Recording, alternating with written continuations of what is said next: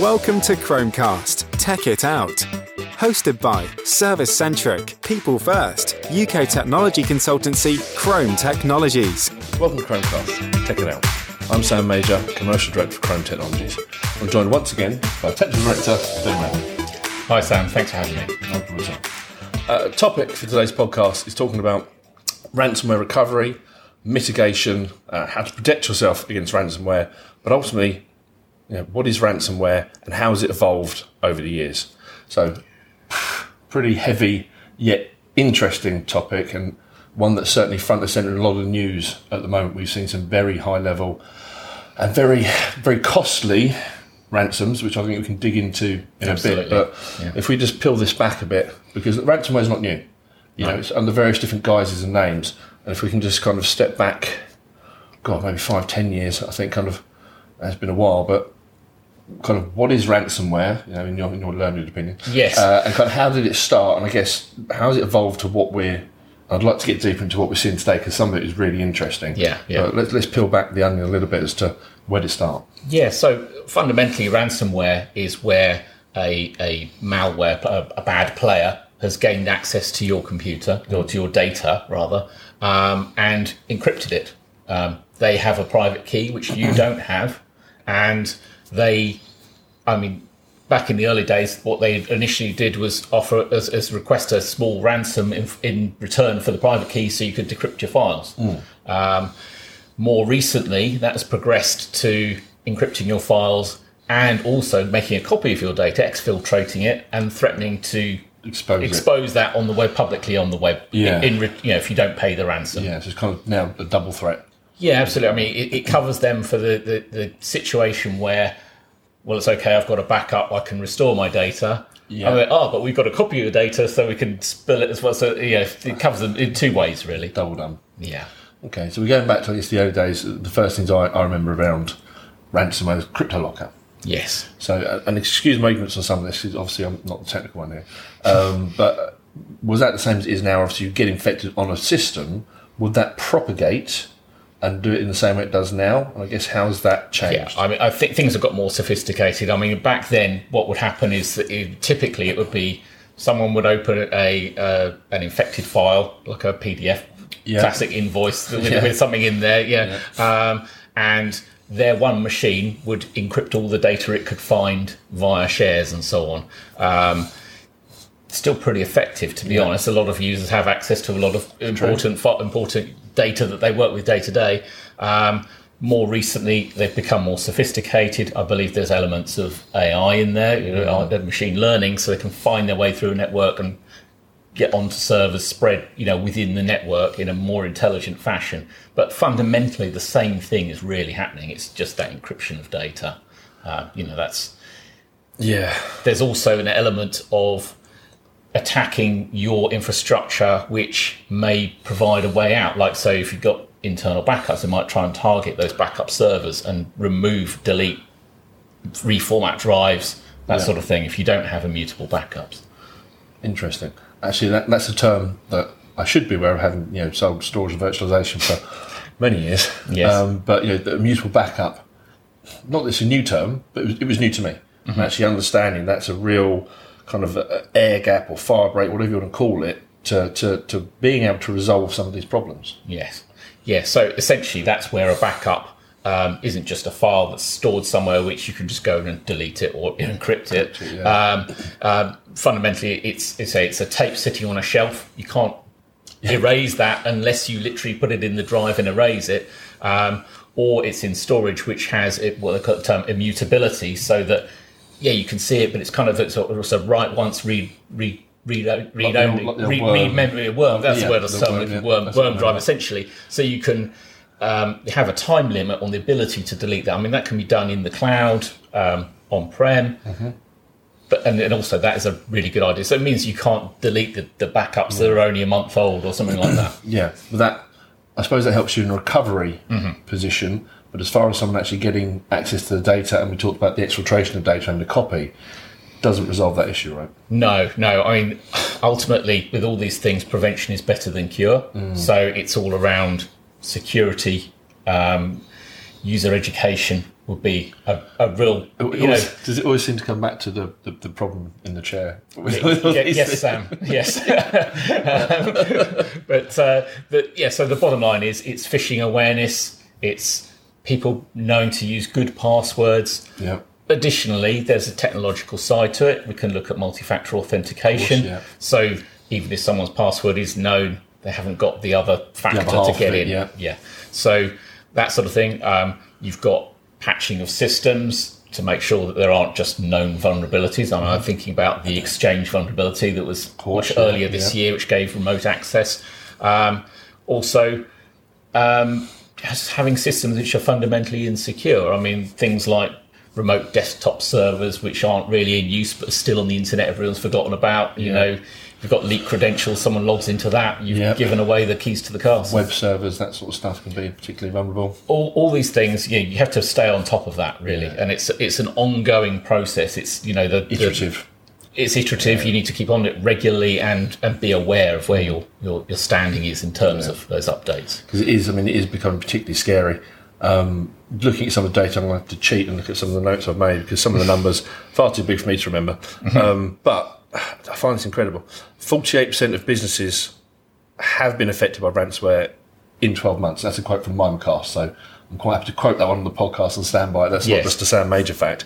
Um, and 50% of those organisations have paid. Yes. Now, when you think about the average cost of a, of a, a ransomware attack, I think has gone from five years ago of ten thousand dollars, and we're now seeing what was the, the US oil pipeline one was a seventy million. Uh, I, I think the Colonial Pipeline. I think they actually paid five million dollars.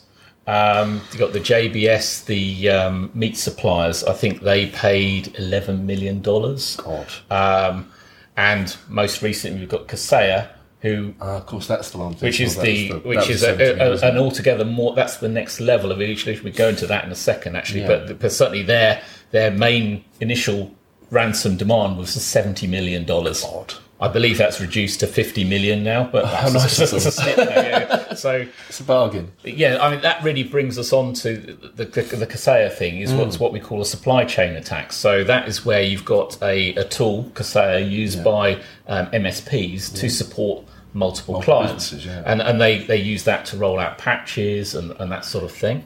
Um, and so Kaseya getting breached meant that they got all the people further down in the supply chain. Yeah. Um, I believe that the, the the the player involved in that, REvil, um, they Now, now, this again, you and I discussed this off camera. Uh, it's quite terrifying. Hmm. Uh, from a, from a commercial perspective, sounds like a great business, right? But Yes. but I mean, it, it's terrifying. These organisations are there, so it would be for those that don't know, and I, I was kind of one of them.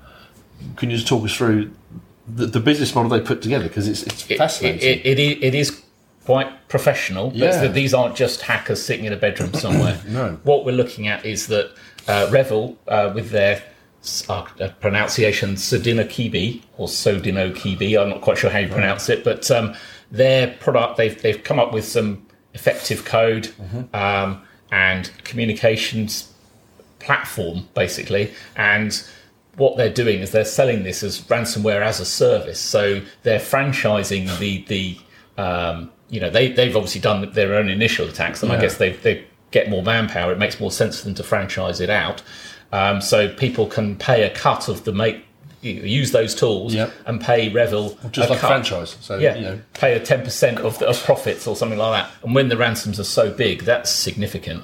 well, yeah, like you just talked about being a seventy, but kind of reduced to fifty million.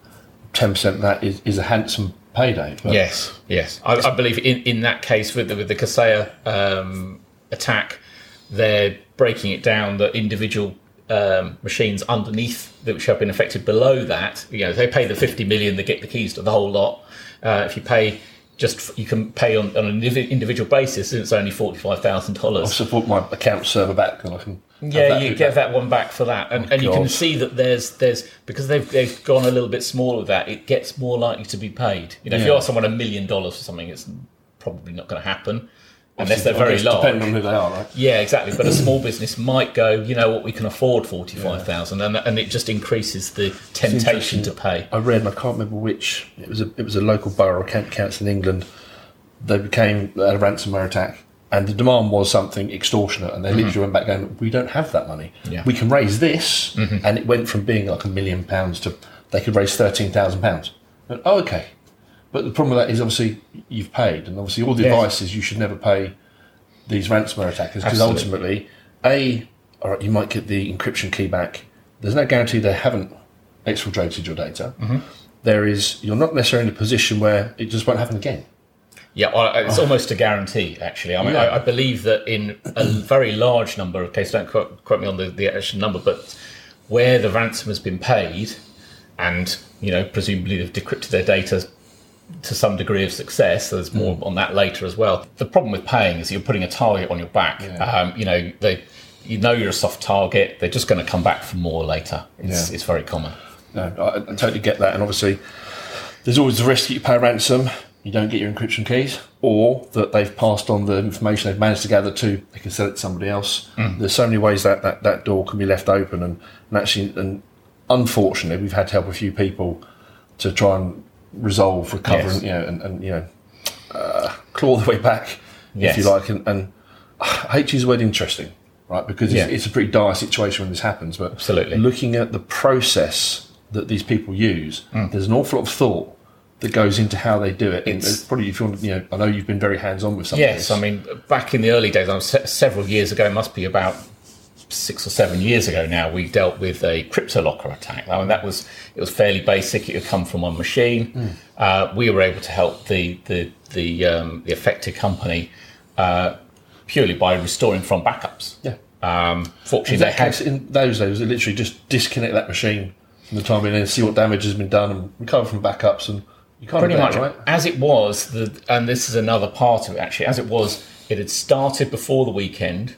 Okay. Nobody had alerted anyone, and it had ground on throughout the whole weekend, and, and pretty much everything was done by by the Monday or Tuesday when when we were contacted. Yeah. Um, so, you know, the data was done. Fortunately, they had a decent off-site backup. We um, they were using Asigra Yeah. at the time, and it was possible to do run a recovery of all their data. All. And you know, they they may have lost a little bit of time, but only talking a couple of days worth of data, Yeah. which was for them was was a, a good If- save. if you really. extrapolate that out to bring it now forward to more more modern companies and modern business Yes. and look at the size of the data now just to unpick some of that so Hmm. um, I forget you were telling about the, the company that uh, paid their ransomware and then restored them the backup anyway because they realised that to unencrypt the Yes. encryption was going to take a yeah, ridiculous amount of uh, time. this this was actually, I believe it was the Colonial uh, pipeline issue. They they paid the ransom, they got the keys, but the decryption was incredibly slow. Hmm.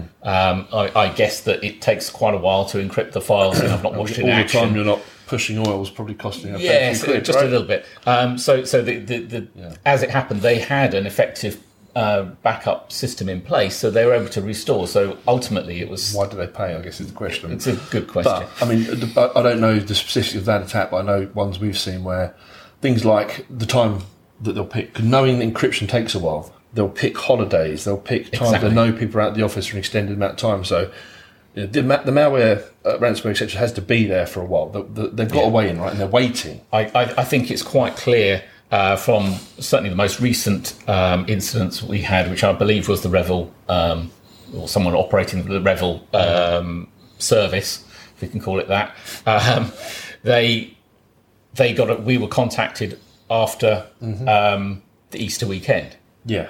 There have been a, there, there have been a, a I think they've been in there for some time before that, and they Just their. waiting. They go right, okay, let's start things going.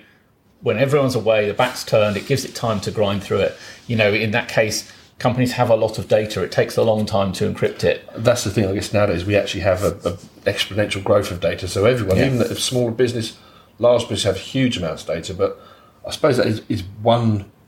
oh, Not a blessing, that's the wrong word, but Well- but think how long it takes to encrypt. Mean, I know it's a it particular case where we managed to Yes. get a lot of stuff back because it was taking so long to grind Yes. through the encryption, right? As it happened, I mean, you know, they were unlucky in the fact that there, there were problems with their backups, and, and also their on-site backups were actually wiped by the by the Wow. by the players. Um, so, but as luck would have it, they had so much data that not all of it was encrypted. There was, a, I think, it was about eighty percent was recoverable. purely because it hadn't been encrypted yet, Yeah. rather than any me- other measures they had in place. Yeah. Really, Yeah, um, that's really interesting, actually. Um, I'd like to get into, if you don't mind, because I know you were kind of really hands on with this, but we were obviously approached by a company that had suffered an attack, as we've you know we've been through. And funny enough, it was over a, a, an extended period of time where they knew those people had been away from the office, Yeah. uh, and it'd just be great if you could talk through some of the. Because I know it was a pretty bad one, and we were able to help them recover an awful lot of data and get them back up and going. But there were some pretty interesting things that if they just had have paid more attention, it, it wouldn't have been as bad. And it'd be interesting, I think, to share with the audience because some people watch this and will go, "I'm good," and I think Yeah. that's great. And others might think, "Ah, there's things that potentially off the back of this we should go and address." Yeah, absolutely. Um, in that particular instance, there were, there were multiple failures which led. You know, I think if if probably if any one of the things if they hadn't all gone wrong together, Yeah. they probably would have been okay. I mean, they'd recently started doing rans- um, uh, phishing Yeah. Fish, phishing assessment tests, Yeah. that's the word I was looking for. And a high percentage of their users failed those tests. Wow. Um, and in fact, I think, I believe one or two users even admitted to having actually clicked on genuine ransomware, um, you know, phishing links. Uh, we don't know for sure exactly which one caused yeah. the problem, but um, it could have been a combination of them. Uh, there were things like, as I mentioned earlier, about a, a remote desktop server publicly available, which actually wasn't in use Well, a lot of users had administration accounts, which wasn't strictly necessary. Yeah. So, so a high percentage of users could be could give a, a, a widespread breach. Um, then their backup, they didn't have an off-site backup, so they and and the backup they had was not immutable.